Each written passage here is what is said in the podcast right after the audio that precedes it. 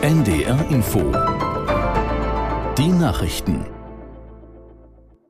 19.30 Uhr mit Konstanze Semidey. Die Bundesländer und die Gewerkschaften haben sich auf einen Tarifabschluss für den öffentlichen Dienst verständigt. Noch in diesem Monat sollen die Mitarbeiter eine Sonderzahlung erhalten. Aus der NDR Nachrichtenredaktion Thorsten Lange. Vereinbart wurde, dass die Landesbeschäftigten eine steuer- und abgabenfreie Zahlung von 3000 Euro erhalten, davon 1800 Euro sofort, den Rest in monatlichen Beträgen. Im November kommenden Jahres steigen alle Gehälter um 200 Euro, im Februar 2025 nochmals um 5,5 Prozent. Verdi-Chef Wernicke nannte das Ergebnis wirklich herausragend. Hamburgs Finanzsenator Dressel rechnet für die Länder mit Kosten von 23,9 Milliarden Euro. Das sei herausfordernd, aber machbar. Nach der Grundsatzrede von Bundeskanzler Scholz auf dem SPD-Parteitag hat Parteichef Klingbeil die außenpolitischen Leitlinien der Sozialdemokraten skizziert.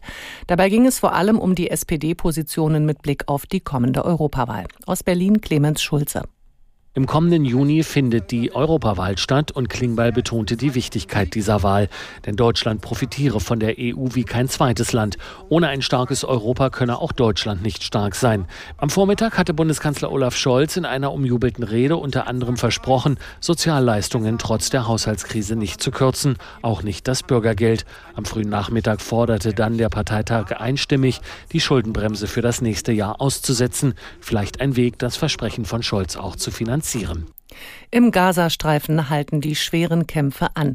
Die Lage in den Krankenhäusern im Süden wird immer schwieriger. Aus Tel Aviv Jan-Christoph Kitzler.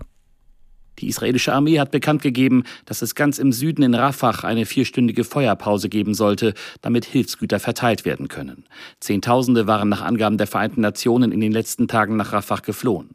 Ebenfalls nach Angaben der Vereinten Nationen können wegen der Kampfhandlungen die dringend benötigten Hilfsgüter nur noch an wenigen Orten verteilt werden. Rund die Hälfte der Bevölkerung im Gazastreifen leidet demnach inzwischen an Hunger. Außerdem hieß es von Seiten der israelischen Armee, eine Evakuierung von Menschen aus Khan Yunis, dem größten Ballungsraum im südlichen Gazastreifen, nach Westen solle ermöglicht werden. Und auch im Norden des Gazastreifens wird weiter gekämpft. Bei der Weltklimakonferenz in Dubai spitzt sich der Streit über eine weltweite Abkehr von Öl und Gas zu. Für Entrüstung sorgte insbesondere ein Aufruf der Organisation Erdöl exportierender Länder, jegliche Beschlüsse gegen fossile Energien zu blockieren. Die Umweltministerin des derzeitigen EU-Ratsvorsitzlandes Spanien Ribera nannte die Intervention widerwärtig. Auch Umweltorganisationen reagierten entsetzt. Das Wetter in Norddeutschland. Stark bewölkt, von Niedersachsen her Regen, Temperaturen 2 bis 7 Grad. Nachts durchziehender Regen, in Vorpommern teils mit Schnee vermischt. Tiefstwerte 6 bis 1 Grad, an der Westküste wird es windig. Morgen viele Wolken, zeitweise Regen, zwischendurch Auflockerungen möglich bei 3 bis 9 Grad. Die weiteren Aussichten am Montag Schauerwetter 5 bis 10 Grad und am Dienstag ist es weiter unbeständig bei 4 bis 8 Grad. Das waren die Nachrichten.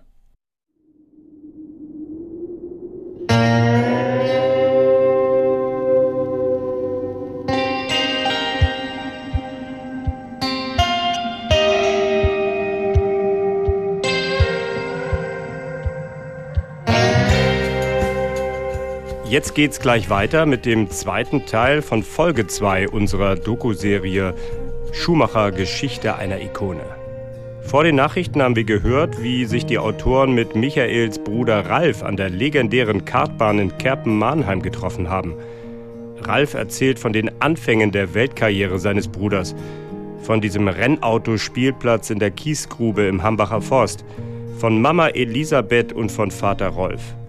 Wir haben den ersten wichtigen Förderer von Michael Schumacher kennengelernt. Gerhard Noack, den Mann, der die nötige Zeit und das nötige Kleingeld hatte, als Familie Schumacher sich den Sport von Michael nicht mehr leisten konnte. Jetzt folgt der nächste Schritt in der Karriere von Superstar Schumacher.